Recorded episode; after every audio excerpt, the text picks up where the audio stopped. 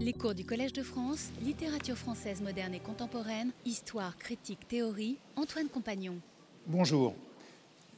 Comme je vous l'ai dit la semaine dernière, ce cours est donc organisé cette année non plus sur la base des tropes de la guerre littéraire, comme l'an dernier, mais autour de quelques grandes figures ou personnalités.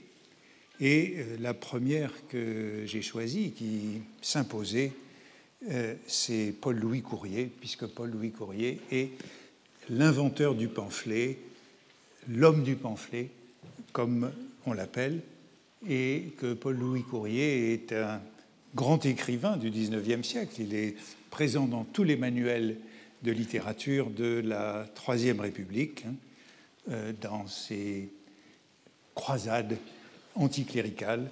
Et puis, euh, c'est un écrivain qui a disparu qui est oublié depuis et euh, qui est indisponible. Et je vous rappelle, je crois que je terminais avec ceci, ce que vous pouvez trouver aujourd'hui de Courrier, un recueil de ses pamphlets publié par Michel Crouzet, spécialiste de Stendhal, et on va comprendre pourquoi il s'est intéressé à Crouzet, une biographie et le site de ses amis où euh, vous trouverez en vérité euh, tous ces textes sous forme numérique.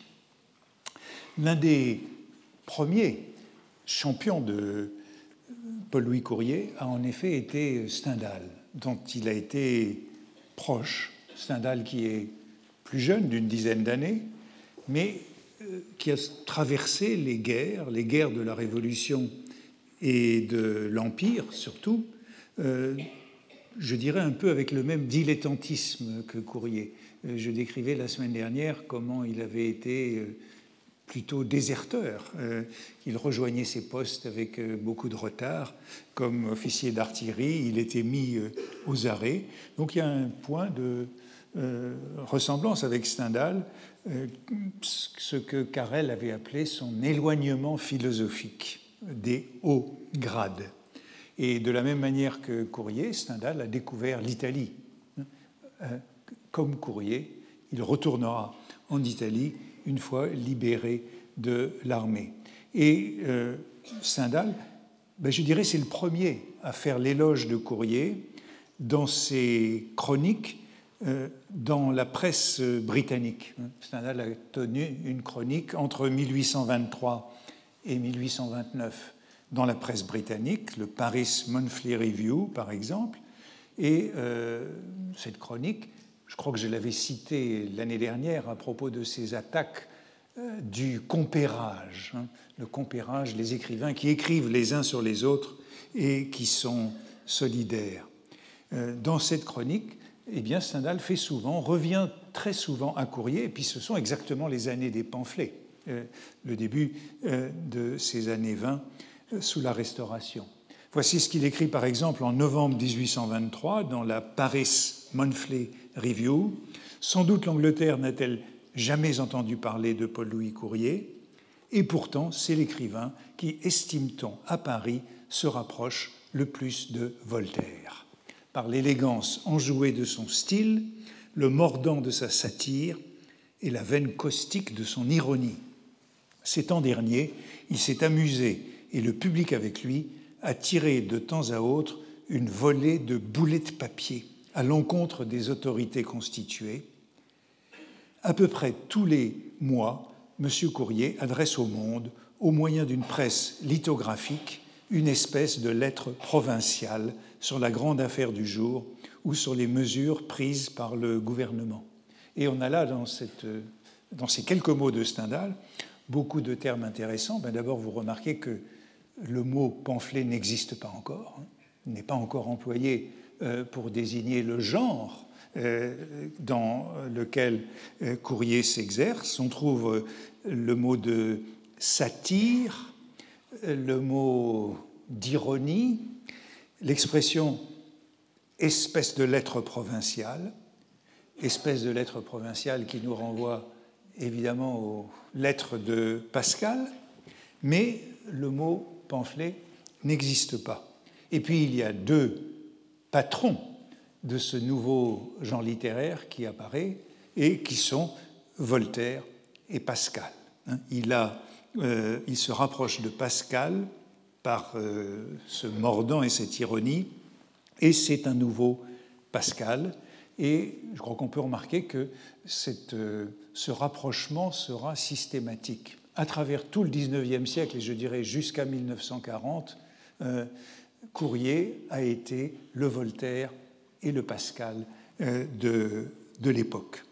Euh, bon, et puis il y a cette référence à cette presse lithographique. Je ne suis pas sûr qu'il s'agisse d'une presse lithographique, mais en tout cas, il s'agit bien de ces nouveaux euh, moyens de produire de l'imprimé à bon marché. Ce que Courrier publie, ce sont des petits livrets comme celui-ci. Je vous montre l'un d'entre eux. ils font 16 pages. Hein. C'est un livret euh, intitulé Livret de Paul-Louis Vigneron pendant son séjour à Paris, donc sorte de nouvelle à la main, en mars 1823, numéro 3, cinquième édition. Donc c'est une feuille, une feuille pliée en trois qui donne 16 euh, pages hein, euh, de texte et on peut donc vendre la feuille. On vend une feuille que l'on découpe pour faire 16 pages de texte. C'est au fond un tract et c'est ce qui se répand en ce début du XIXe siècle à bon marché. Euh, euh, on, est en 1823. Je vous disais la semaine dernière que le texte qui couronne la carrière de Courrier, c'est ce texte qui s'appelle Le pamphlet des pamphlets, l'année d'après, 1824. Et donc le mot est là. Le mot est apparu dans la langue française, le pamphlet des pamphlets. Et euh, Stendhal écrit à propos de ce pamphlet des pamphlets dans la New Monthly Magazine en mai 1824, il écrit Monsieur Courrier, et vous voyez que non seulement pamphlet apparaît, mais aussi pamphlétaire, Monsieur Courrier est à la fois le premier pamphlétaire de France et l'un des meilleurs hellénistes dont le pays puisse s'enorgueillir. Donc non seulement pamphlet est apparu, mais pamphlétaire. Les pamphlets de Monsieur Courrier offrent un singulier exemple du pouvoir du style. En général, il n'y a rien de très nouveau ni de très frappant dans la matière, leur grand mérite est dans la manière. Hein. Et c'est cette euh, ironie, ce piquant. Et euh, eh bien, je souligne que, vous voyez, qu'en en un an, le mot pamphlet est à la mode dans la langue française de 1823 à 1824 grâce à ce texte qui s'appelle Le pamphlet des pamphlets de Courrier, sur lequel j'aurai à revenir. Et puis voici encore Stendhal, c'est un texte un peu plus développé, toujours dans la presse euh, britannique. Euh, c'est un texte qui est intitulé L'état actuel de la littérature française en prose.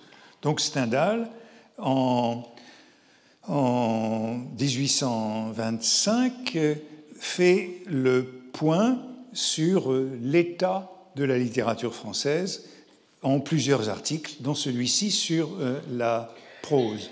C'est un article donc de juin 1825, et voici ce qu'il dit de, euh, de Courrier, qui vient en deuxième position. Il est le second écrivain euh, après Chateaubriand. Le premier écrivain en prose en 1825, c'est Chateaubriand. Le deuxième, c'est Courrier.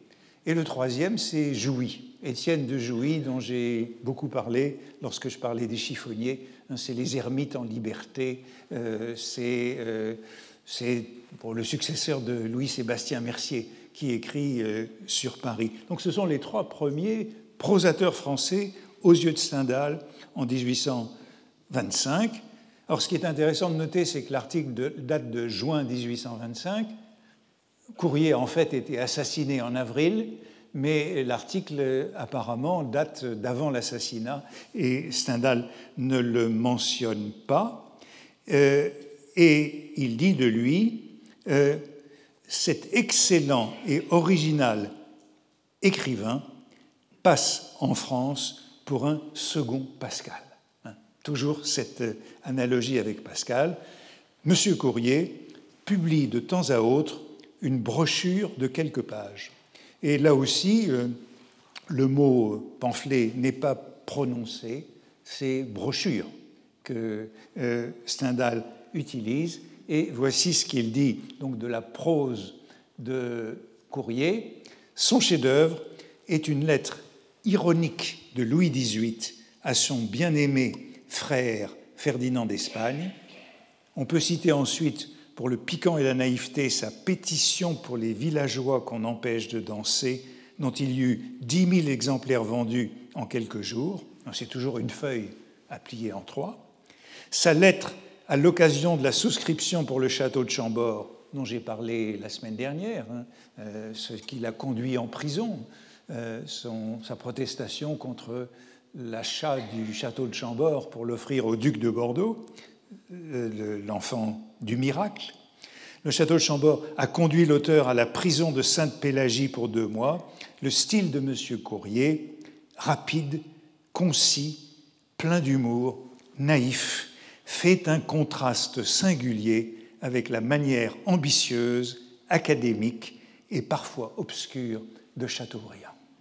Donc Chateaubriand vient en premier, il est le premier prosateur français, mais vous voyez clairement où est la préférence de Stendhal. Hein. Chateaubriand est académique et obscur.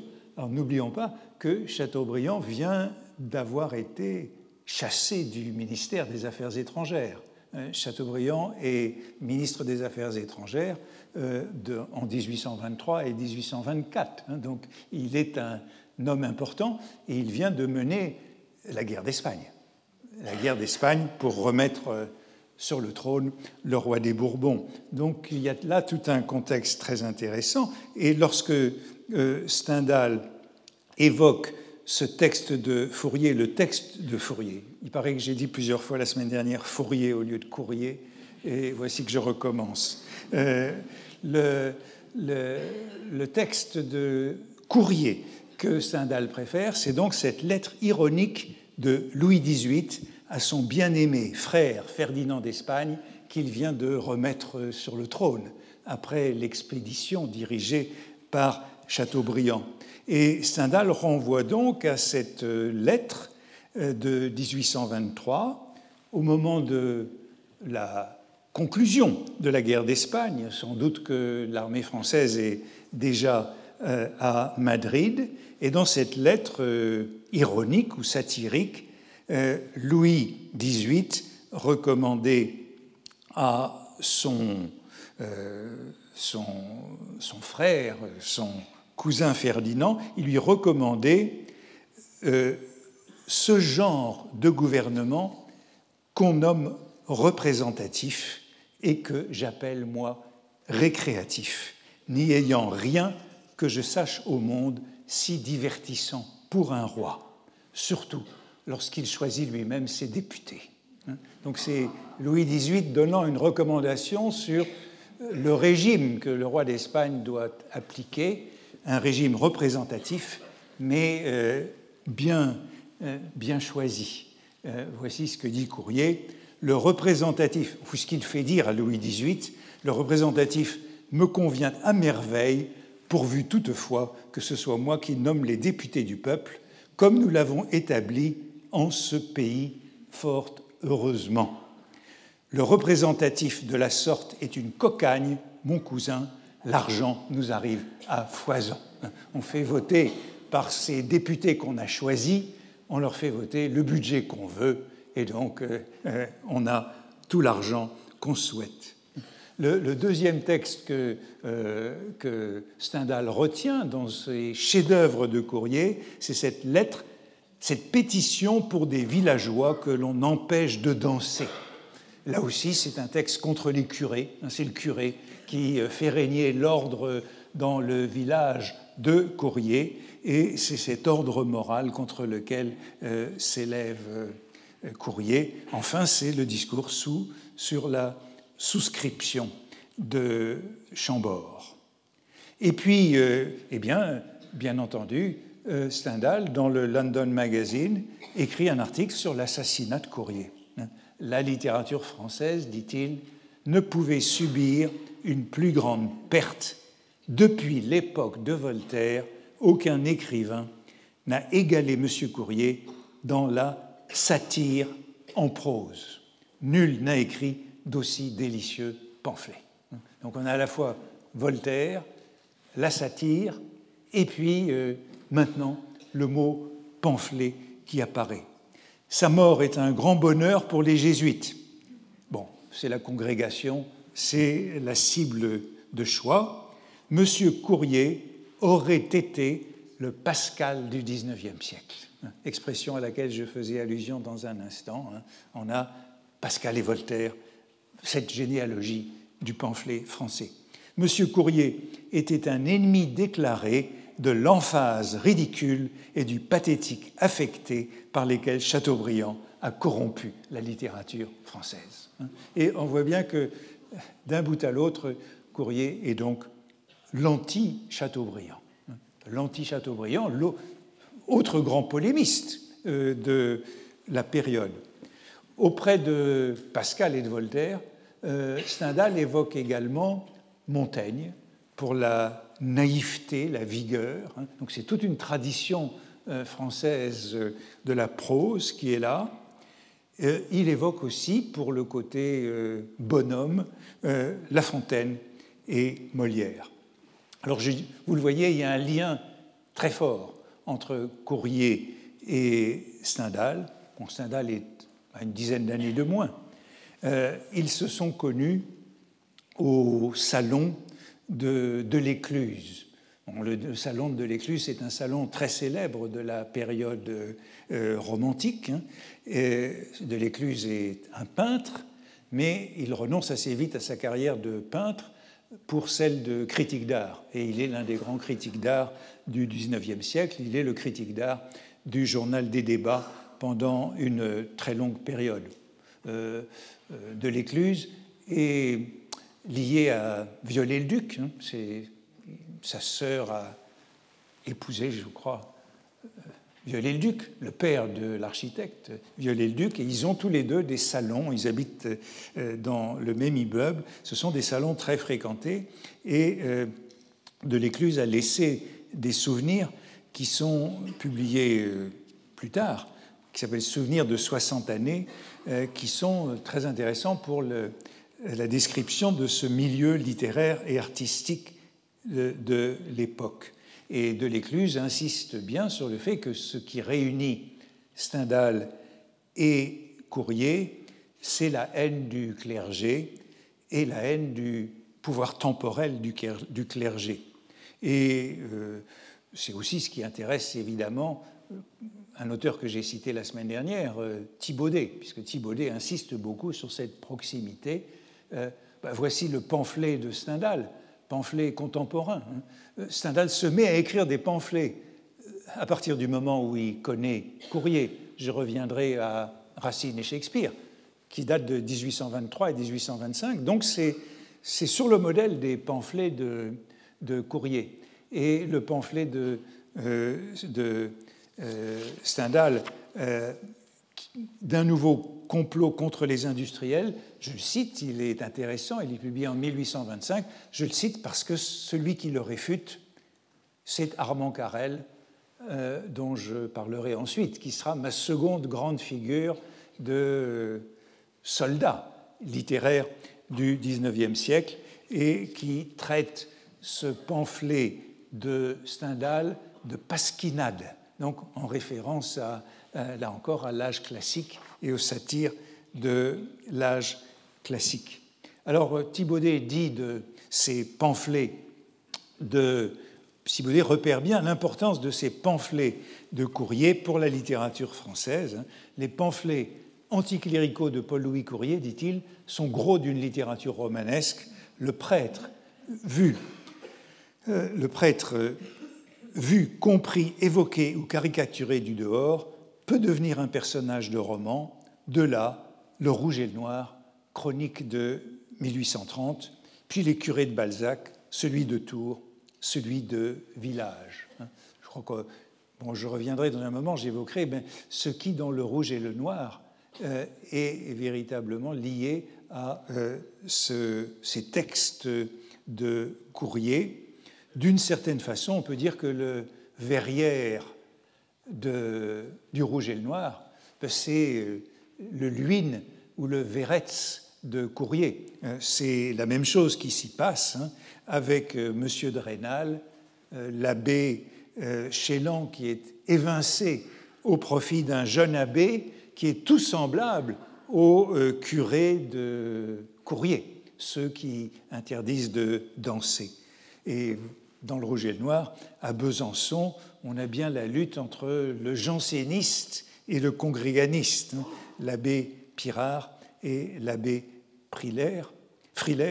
Et au fond, rien n'explique mieux que euh, Courrier euh, ces euh, passages anti-congréganistes, anti-jésuites de, de Courrier, de Stendhal. J'ai dit la semaine dernière qu'il y avait deux grandes affaires dans la vie de Courrier qui étaient à l'origine du mythe qui entourait le personnage, de cette légende qui entoure le personnage tout au long du siècle et qui contribue à sa célébrité de pamphlétaire. Et ces deux, affaires, ces deux affaires d'État autour de Courrier, c'est celle de la tâche d'encre et celle de son assassinat.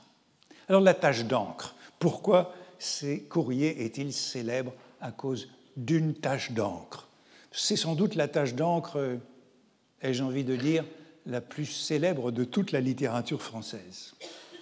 Lorsqu'il était officier d'artillerie sous l'Empire en Italie, je l'ai dit, euh, Courrier était un amateur qui fréquentait plutôt les bibliothèques que euh, les terrains de combat. Euh, il perdait euh, ses régiments pour euh, fouiller les bibliothèques et y trouver des manuscrits. Et en décembre 1807, alors qu'il traversait Florence, il a découvert dans un couvent un manuscrit de Daphnis et Chloé de Longus. Et dans ce manuscrit de Florence, il y avait un passage qui manque dans tous les autres manuscrits de Daphnis et Chloé. Une lacune dans toutes les versions connues, et notamment dans la fameuse traduction d'Amiot. C'est Amiot qui a traduit Longus en français. C'est donc l'une des traductions célèbres à l'origine du français moderne. On dit c'est notre langue, c'est la langue d'Amiot. Il a donc découvert un passage inconnu de tous les savants euh, français, allemands, italiens qui reposaient dans ce manuscrit de Florence. Il n'a dit à personne, et une fois qu'il a eu quitté l'armée en 1809, en novembre 1809, il est revenu à Florence pour transcrire ce passage précieux qui euh, correspond en gros à sept pages du texte de Daphnis et Chloé, et qui est une euh, lacune capitale, un moment capital du texte, puisque dans toutes les versions que l'on connaissait jusque-là, euh, Daphnis et Chloé se rencontrent, et puis ils sont amoureux. Mais on ne sait pas ce qui se passe entre les deux. C'est donc une lacune tout à fait capitale pour qui s'intéresse à la cristallisation de l'amour. Euh, et donc il, revient à Florence, mais transcrivant ce passage, eh bien, euh, il y a un, accident, une étourderie, dit-il. Il fait une tâche, un pâté. Dans son journal, il écrit pâté sur le longus. Pâté sur le longus. Ben, ce pâté sur le longus devient en quelques mois une énorme affaire d'État. Hein. C'est une affaire de la tâche d'encre qui remonte jusqu'à euh, Paris, bien entendu, et qui remonte euh, euh, jusqu'à l'empereur, jusqu'à Napoléon. Je vous ai dit que, Courrier connaissait bien Napoléon, ils étaient plus ou moins de, de, la même génération et de la même origine. Et je n'entre pas dans les détails, mais dans la biographie de, de, Jamais, à laquelle je vous renvoyais, bon, il y a, peut-être 50 pages sur la tâche d'encre, sur tout ce qui est euh, lié à cette tâche d'encre. Euh, Courrier est accusé par les Italiens, alors que l'Italie est occupée par l'armée française, il est accusé d'avoir fait cette tâche délibérément pour euh, garantir sa découverte, afin que personne ne puisse plus relire le passage après lui. Alors, il y a une très longue controverse pour savoir s'il s'agit euh, d'un accident ou d'un crime. Et c'est à cette occasion, d'ailleurs, que Courrier écrit son premier euh, factum ou libelle, puisqu'on ne peut pas appeler cela encore euh, pamphlet, contre le libraire parisien, M. Renoir, avec qui il devait publier ce nouveau Longus. C'est une lettre à M. Renoir sur une tache d'encre faite à un manuscrit de Florence. Il polémique avec son éditeur parisien, qui l'accuse d'avoir voulu profiter de la tâche pour revendiquer la découverte en écartant euh, Courrier, et avec qui il rompt. Et voici ce qu'il écrit dans ce, bon, ce qui n'est pas encore un pamphlet, le mot n'existe pas, mais qui est euh, un libelle, vous et Monsieur Furia. Monsieur Furia, c'est le, bibliothécaire de Florence qui l'a humilié, puisque ce bibliothécaire avait fait l'inventaire de ses manuscrits. C'est sur cet inventaire que, euh, que Courrier s'était rendu, sur la foi de cet inventaire, Courrier s'était rendu à Florence pour regarder le manuscrit, et il est tombé sur ce passage que le bibliothécaire n'avait pas vu. Donc le bibliothécaire est humilié. Vous et Monsieur Furia, vous alliez vous parer de mes plus belles plumes, et je restais avec la tache d'encre, que personne ne me contestait. J'avais pensé faire deux parts, le profit pour vous, l'éditeur, l'honneur pour moi, vous vouliez avoir l'un et l'autre et ne me laisser que le pâté. Une pareille prétention rompait tous nos arrangements. Donc il y a ce long pamphlet contre l'éditeur profiteur. Et Courrier est très discret sur son pamphlet, puisque dans le même texte, sur son, sur son pâté, puisque dans le même texte, il écrit J'y fis, par étourderie, une tache d'encre qui couvrait une vingtaine de mots dans l'endroit inédit déjà transcrit par moi. Pour réparer en quelque sorte ce petit malheur, j'offris, sans qu'on me le demandât, ma copie. Mais finalement, il n'a pas donné sa copie, et sa copie est restée eh bien, la seule, euh, le seul état authentique du texte qu'il avait découvert. Bon, vous voyez qu'il est discret sur sa tâche d'encre. En vérité, il avait maculé toute la page, puisque voici la, la photographie du manuscrit euh, qui est en effet devenu illisible après son passage. Et voici comment il a découvert euh, il a recouvert d'encre, en vérité, ce qui fait sept pages de texte dans l'édition, c'est très serré, ça fait sept pages de texte dans l'édition de Longus. C'est donc une affaire, euh, une affaire d'État que ce pâté, ce fameux pâté, dont Carrel dira dans son introduction aux œuvres de Courrier que ça a été l'occasion pour lui d'écrire quelques pages remplies de ce fiel satirique de cette verve d'insolence un peu abandonnée et pourtant de bon goût, dont il n'y a plus de modèle depuis les réponses de Voltaire à Fréron, avec cela le style des provinciales. Toujours Voltaire, Pascal, mais on peut dire que Courrier est, au fond, a trouvé sa veine dans cette tache d'encre. Alors apparemment, dit-il, il avait nettoyé sa plume avec une feuille, et puis par mégarde, il a mis cette feuille comme marque-page pour euh, euh, repérer euh, l'endroit où se trouvait le passage inédit qu'il avait, avait trouvé. J'ai dit deuxième légende, deuxième légende, celle de ce mystérieux assassinat dans ce bois qui lui appartient en Touraine, le bois de Larcé, le 10 avril 1825, alors que peu de temps avant, il écrivait dans l'un de ses Ce matin, me promenant dans le palais royal, quelqu'un lui dit Prends garde, Paul-Louis, prends garde, les cagots te feront assassiner. Quelle garde veux-tu, lui dis-je, que je prenne? Ils ont fait tuer des rois.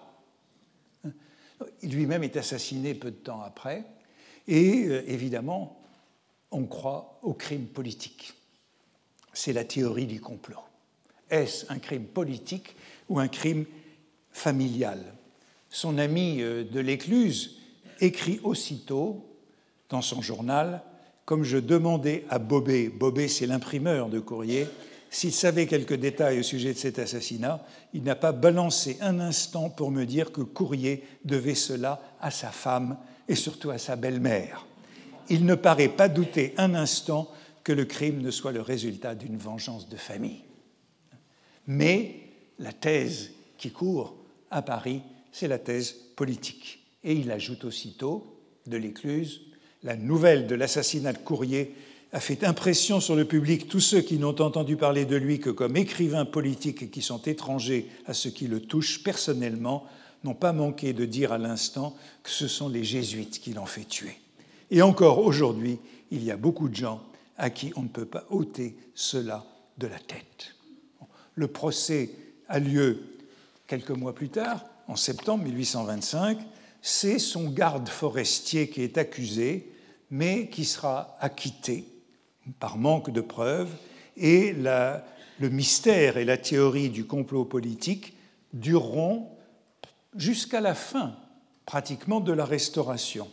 Il y aura un rebondissement en 1829 où on découvrira un témoin, une jeune bergère qui était là avec un jeune berger euh, dans le bois à la même heure et qui n'avait pas osé le dire euh, à l'époque et on découvrira, grâce à elle, qu'il s'agissait d'un complot des domestiques de Courrier et que le meurtre avait été commandité par deux de ses serviteurs qui le trompaient avec sa jeune femme. Comme je vous le rappelle, je vous disais la semaine dernière qu'à l'âge de 42 ans, en 1814, il avait épousé la fille de son professeur de grec, professeur au Collège de France, qui en avait 19 eh bien, euh, cette jeune femme le trompait avec les domestiques, et c'est les domestiques qui l'ont fait assassiner. Euh, là aussi, il y a euh, une chronique abondante en 1830 pour le second procès de Courrier, où le garde forestier est acquitté et les complices aussi par manque de preuves. Mais vous voyez que tout ça alimente une légende qui n'est pas seulement littéraire de ce courrier combattants, euh, soldats et hellénistes, et en même temps assassinés. Vous trouverez tout cela avec beaucoup plus de détails dans la biographie de, de Jamais. Euh, donc c'est un solitaire, c'est un individualiste, c'est un dilettante. Sainte-Beuve le caractérise comme un homme d'humeur, un caractère difficile, un misanthrope un mécontent. C'est un rouspéteur, et c'est pourquoi Thibaudet le comparait à cette tradition de la Troisième République. C'est quelqu'un qui est à l'écart dans le milieu littéraire, un solitaire, car elle dit de lui, au milieu des gens qui semblaient travailler à se ressembler les uns aux autres et qui faisaient commerce des douceurs réciproques de la confraternité littéraire, il se présenta seul, sans prôneur, sans amis, sans compère. Et vous retrouvez les termes que j'ai examinés l'année dernière, hein, le prône, le compérage, c'était la louange, ce sont les termes de Stendhal, toujours, hein, qui s'opposent à l'éreintage. Euh, le compérage et l'éreintage font couple.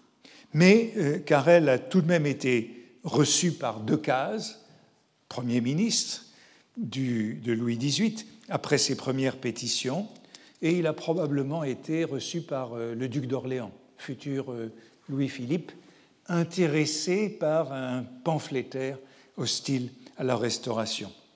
Et puis, je l'ai dit, il était familier de, l'Écluse, de Stendhal, de Victor Cousin, de Sainte-Beuve, hein, qu'il a connu peu avant sa mort.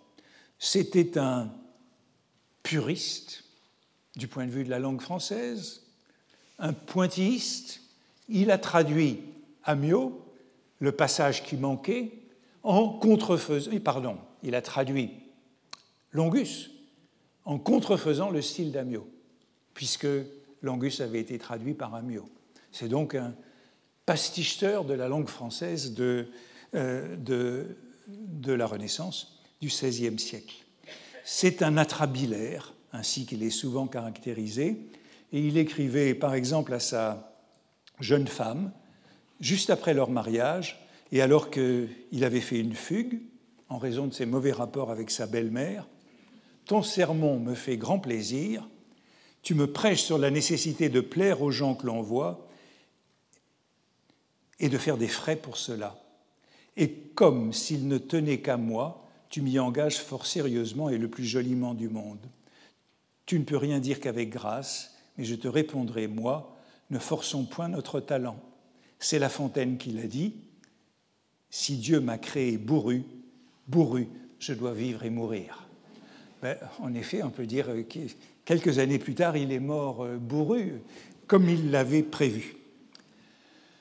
Ce qui m'intéresse euh, particulièrement, c'est la consécration, et je dirais même l'invention, grâce à lui, du pamphlet, qui devient un genre, euh, un genre important de la littérature française à partir de cette date, genre, euh, comme le disait Thibaudet, que je citais la semaine dernière, genre qui est passé de gauche à droite au cours du XIXe siècle. L'année dernière, j'avais parlé de cette notion de personnalité. La personnalité, c'est l'argument contre la personne, la satire de la personne. Et voici la définition qu'on trouvait dans le Larousse du XIXe siècle de, cette personnalité dont je parlais l'an dernier. Personnalité, donc qui n'est pas notre sens contemporain de la personnalité, paroles offensantes dirigées expressément contre une personne. Et l'exemple était celui-ci, se permettre des personnalités, la personnalité maniée cruellement effraye jusqu'au rieur. La personnalité, c'est donc du discours au XIXe siècle. Et la citation que Larousse propose, c'est une citation de Carrel, dont nous parlerons bientôt.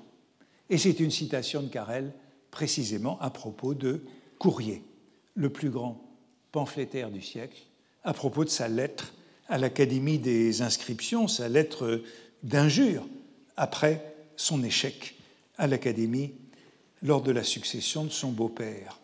Et voici ce que Carrel écrivait expressément La personnalité maniée si cruellement effraie jusqu'au rieur, pour peu qu'il soit exposé à rencontrer un si terrible homme et à lui déplaire. Carrel appelle donc bien personnalité la charge contre la personne, et il appelle personnalité ce que nous appellerions euh, un pamphlet. Ces textes sont des pamphlets. Euh, le, le, voici les, les, deux discours de, euh, de, de, Courrier, hein, ce simple discours sur Chambord, et puis le procès beaucoup plus développé dans lequel il, reprendra toute son argumentation en racontant le procès. On lit dans ce procès, donc dans le second texte, son échange avec euh, le président euh, de la cour d'assises.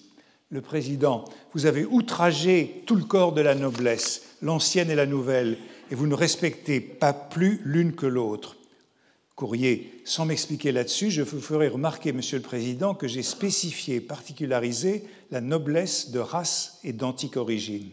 Le Président, eh bien, dans l'ancienne noblesse, il y a des familles sans tache qui ne doivent rien aux femmes, les Noailles, les Richelieu. L'argumentation de Courrier étant que tous les progrès de la noblesse se sont faits par les femmes. Les Richelieu, tout le monde sait l'histoire du pavillon d'Hanovre et de la guerre d'Allemagne, Madame de Pompadour étant Premier ministre, le président assez point de personnalité. Voici la personnalité qui revient dans ce texte. Eh bien, après la personnalité, ou l'épigramme, autre forme que j'ai analysée l'année dernière, l'épigramme et la personnalité, ce sont les formes brèves de l'attaque Voici le pamphlet qui est l'arme plus développée ou plus volumineuse de la guerre littéraire. Mais ce que nous montrent ces textes, c'est que la limite, évidemment, est poreuse entre personnalité et pamphlet. C'est une limite euh, de volume, de taille, et je crois que ce qui est très frappant, très intéressant, c'est que comme personnalité, le mot pamphlet est un anglicisme en français du début du 19e siècle. Hein, je vous avais montré l'année dernière comment le terme de personnalité, au sens euh, de parole offensante, venait du parlementarisme anglais. C'était auprès des parlementaires que la personnalité était interdite. Et je vous rappelais que dans le règlement intérieur du Sénat américain, le mot de personnalité dans ce sens-là figurait encore il y a quelques années pour dire la personnalité est interdite. Personnalité est un anglicisme en français. Eh bien, il en est de même de, euh, de pamphlet euh, au début du XIXe siècle. Voici euh, l'article du pamphlet, du mot pamphlet dans l'Oxford English Dictionary. Vous verrez que c'est une étymologie très intéressante. Pamphlet, a familiar name of the 12th century Latin amatory poem or comedy Pamphilus de Amore. C'est le pamphlet vient du Pamphilus ou de l'amour dans un catalogue de manuscrits du Louvre. C'est donc du latin post-classique venant, d'un nom propre, Pamphilus. Pamphilus, c'est un nom propre. Le sens apparent, the extended sense, is apparently not attested in Middle French, but does occur in post-classical Latin in British sources. Pamphletus, pamphletus, pamphletus, toujours dans le sens de short treatise, petit traité, short work, work of polemical nature. Donc le pamphlet, d'après le pamphilus ou de l'amour, c'est un petit traité, un petit livre de peu de pages. En anglais contemporain, le pamphlet a encore ce sens. Le pamphlet, c'est le tract, c'est la brochure, mais non pas en français. Voici les, entrées du dictionnaire de l'Académie euh, française hein, qui nous montrent bien cette évolution. En 1762, il y a une entrée pour euh, le mot pamphlet. En 1798, l'orthographe est déjà pamphlet. Mot anglais qui s'emploie quelquefois dans notre langue et qui signifie brochure. Et puis dans la sixième édition, en 1835, le mot a changé de chance. Mot emprunté de l'anglais, brochure, il se prend souvent en mauvaise part. Un pamphlet injurieux, séditieux, ce pamphlet est spirituel et contient quelques idées fort justes, un auteur, un faiseur de pamphlets. Bref, on voit bien comment on est passé du sens en quelque sorte neutre, objectif, euh, qui est celui du petit traité, au sens euh, polémique, au sens polémique qui est euh, celui dans lequel on emploie le mot le plus couramment en français aujourd'hui. Voici l'entrée du littré. Hein. Un, petit livre de peu de pages. Deux, il se prend souvent en mauvaise part. Et puis l'étymologie très intéressante, parce qu'il y a une étymologie populaire et une étymologie savante. Étymologie anglais pamphlet, qui est dans Shakespeare, pamphlet et pamphlet, de palme feuillette, feuillet qui se tient dans la main. Donc l'étymologie populaire du pamphlet, c'est palme feuillette. Le feuillet qu'on tient dans la main, ce qui est probable. Mais dans les suppléments du Littré, eh bien, Littré corrige et à l'étymologie populaire oppose l'étymologie savante, celle du pamphilus, que nous devons à Gaston Paris. Supplément au dictionnaire pamphlet, selon Littré, à la conjecture palme feuillée, M. Gaston Paris en oppose une autre. Il signale que dans la seconde moitié du XIIIe siècle, pamphlet est cité dans la traduction néerlandaise de Flore et Blanche-Flore. Or, pamphlet est le nom vulgaire de Pamphilus espèce de comédie en vers latin du XIIe siècle. Appuyé là-dessus, il dit Je suis porté à croire que de cette forme diminutive dérive le mot anglais pamphlet, dont l'origine a tant exercé les érudits. Ce serait une preuve de plus de la grande popularité de notre poème au XVe siècle. Donc deux étymologies, l'une populaire, le feuillet qui tient dans la main, l'autre savante, le pamphilus. En tout cas, nous avons là un mot qui, en français, a glissé de son sens euh, neutre à son sens euh, polémique le plus courant aujourd'hui. Chez Courrier, eh bien chez Courrier, le mot n'apparaît pas avant le procès de 1821. Ce sont ses juges, ce sont les procureurs qui l'utilisent contre lui. Ce n'est pas un mot de lui, c'est un mot de ses ennemis. Et voici comment il euh, résume le propos du procureur du roi lors de son procès dans le compte-rendu qu'il en fait. Lesquelles propositions scandaleuses, impies et révolutionnaires auraient été par lui recueillies, mises en lumière dans un pamphlet intitulé Simple discours, espèce de factum pour les princes contre les courtisans, saisi par la police comme contraire aux pensions, gratifications et dilapidations de la fortune publique, poursuivi par monsieur le procureur du roi comme étant propre à éclairer les dix princes et rois sur le leur vrai intérêt. Donc Courrier reprend le terme de ces juges au sens de brochure et puis au sens polémique. Et c'est seulement dans sa dernière brochure, le pamphlet des pamphlets, où il revient sur son procès, et c'est là que le terme prend pleinement le sens qu'il a pour nous. Tout ce texte joue sur le double sens du mot, brochure et satire, si l'on veut. Euh, Courrier commence par rappeler qu'il a été traité, dit-il, de vil pamphlétaire. C'est ça qui l'a vexé, c'est ça qui l'a blessé, c'est cette expression de vil pamphlétaire utilisée par l'avocat général. Et, conclut-il, ce mot décida tout. Dans le compte-rendu du procès, et là aussi c'est très intéressant, voici ce qu'avait soutenu le procureur du roi. Voici le pamphlet des pamphlets.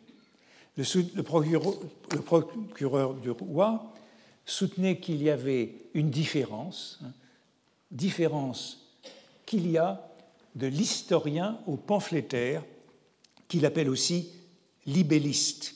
L'un peut dire la vérité parce qu'il fait de gros volumes qu'on ne lit pas, l'historien, l'autre ne doit pas dire vrai parce qu'on le lit en petits volumes.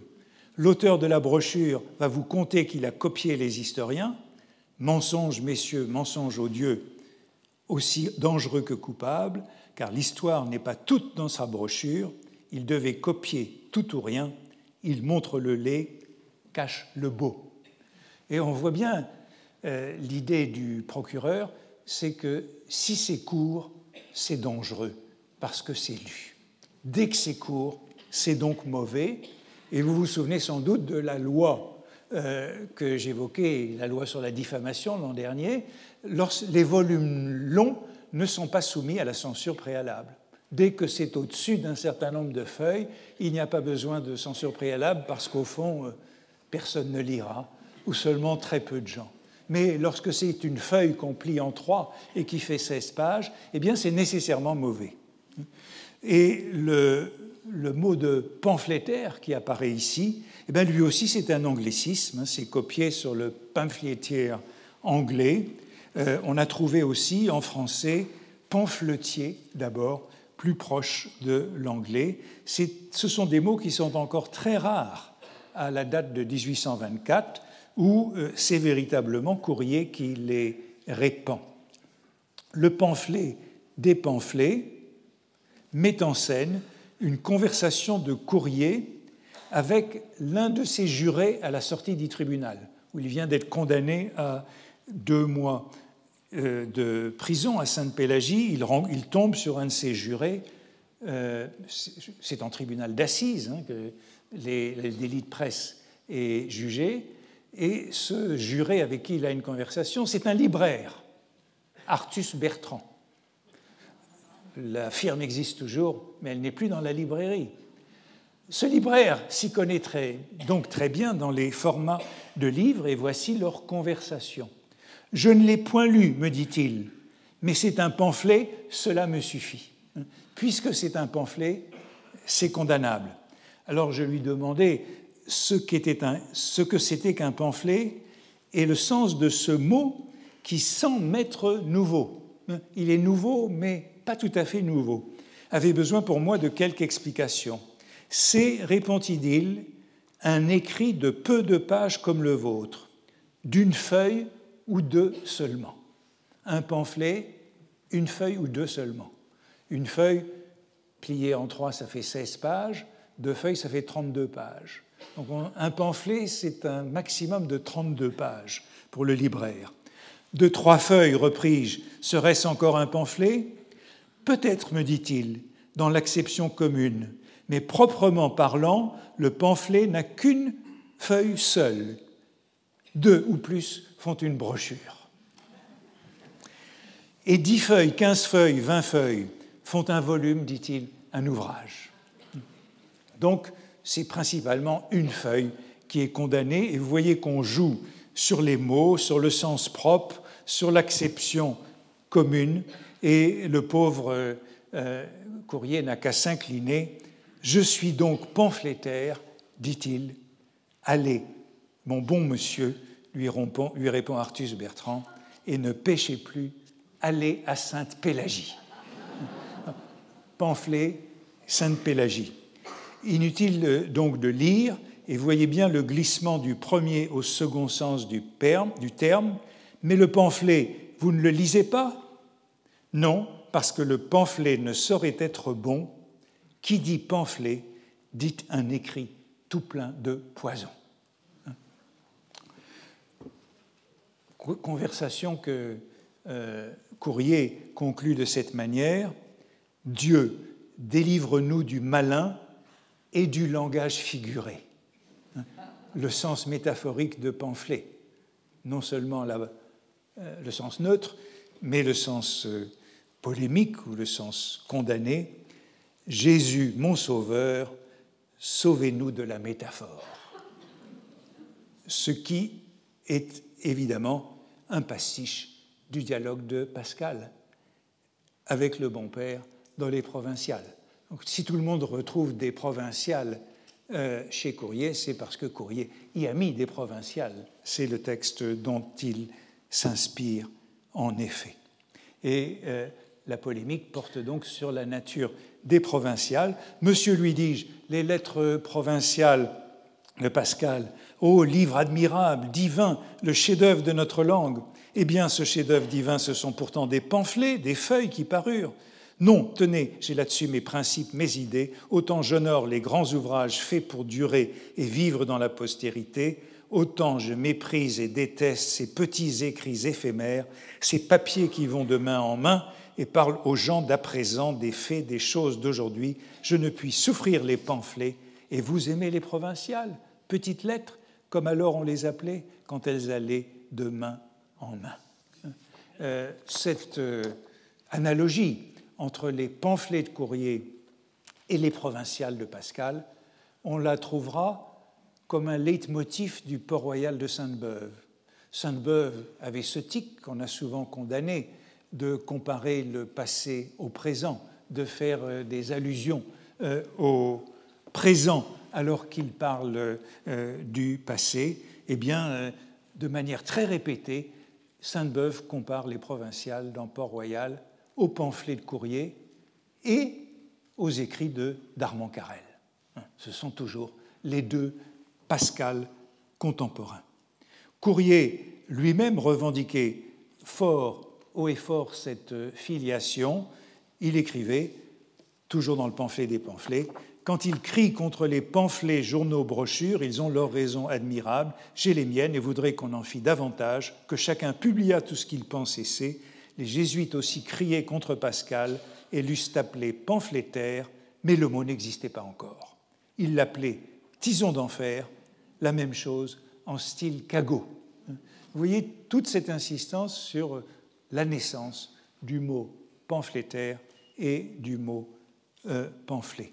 Et Courrier, dans ce pamphlet des pamphlets, fait une sorte de généalogie de ce genre nouveau pour montrer que, euh, au fond, la chose n'est pas tout à fait nouvelle. Et euh, c'est évidemment un mot qui se répand alors. Euh, j'évoquais Stendhal. Hein. Stendhal, c'est le moment où il écrit des pamphlets. Et n'oublions pas que Racine et Shakespeare se présentent comme un pamphlet dans lequel euh, Stendhal, dans ses deux textes de 1823 et 1825, hein, manifeste du romantisme. Euh, euh, voici ce que dit le Romain Colomb, qui est le cousin, l'exécuteur testamentaire de Stendhal. Belle soumit son manuscrit à Paul-Louis Courrier, manuscrit de Racine et Shakespeare, dont les écrits occupaient alors le premier rang parmi les publications contemporaines. Sans doute les conseils du célèbre vigneron de la Chavonnière profitèrent à l'arrangement et au mode de présentation des idées du romantique. Le public n'eut qu'à s'en féliciter. C'était du reste chose curieuse que de voir le fervent adorateur et l'heureux imitateur des anciens, Courrier, écouter et diriger les attaques de l'ardente ennemi des classiques. Euh, Stendhal, le romantique. Et on lit dans les souvenirs de, l'Écluse, 15 février, mardi gras, 1825, donc peu avant la mort de Courrier, dimanche dernier, la réunion a été assez nombreuse chez moi. Courrier est venu et Belle a lu son pamphlet sur le romantisme, dirigé particulièrement contre l'Académie. Vous voyez, au fond, le pamphlet de Stendhal contre l'Académie française, hein, le second Racine et Shakespeare, ben, c'est une variante de ces pamphlets de courrier. Euh,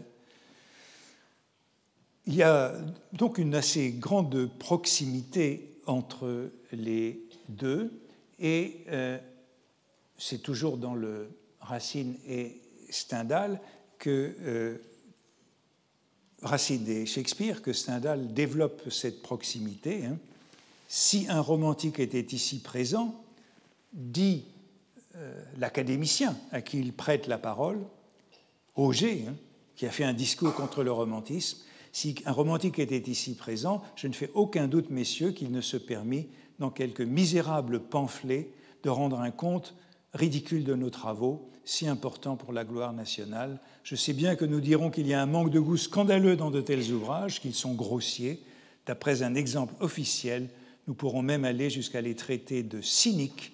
Mais voyez, messieurs, comme tout change, il y a 40 ans qu'un tel mot eût suffi pour perdre non seulement le livre le plus travaillé, mais encore son malheureux auteur. Hélas, naguère ce mot cynique appliqué aux écrits d'un certain vigneron homme sans existence et qui n'a pas même de voiture, n'a servi qu'à faire vendre 20 000 exemplaires de son pamphlet. Vous voyez que Courrier est très présent chez Stendhal dans Racine et Shakespeare, qu'il appelle lui-même mon pamphlet. C'est son pamphlet, et on peut d'ailleurs observer que le mot apparaît en 1825, il n'apparaît pas en 1823 c'est bien entre les deux, c'est bien lié au, euh, pamphlet des pamphlets de, Courrier que le mot est entré dans la langue française. On trouve cela, trace de tout cela dans, euh, Le Rouge et le Noir, bien entendu. Hein. Le Rouge et le Noir qui est publié 1830 euh, peu après la mort de Courrier, mais tout cela est très présent. Et je voudrais vous montrer un seul passage du Rouge et le Noir où euh, Courrier est évoqué. Il est évoqué par le comte Altamira, hein, conspirateur libéral, lors de sa conversation avec euh, Julien dans un bal où il décrit Paris On est la pensée dans vos salons, les salons parisiens, hein, euh, la pensée dans vos salons, il faut qu'elle ne s'élève pas au-dessus de la pointe d'un couplet de vaudeville, alors on la récompense, mais l'homme qui pense, s'il a de l'énergie et de la nouveauté dans ses saillies, vous l'appelez cynique, n'est-ce pas ce nom-là qu'un de vos juges a donné à Courrier?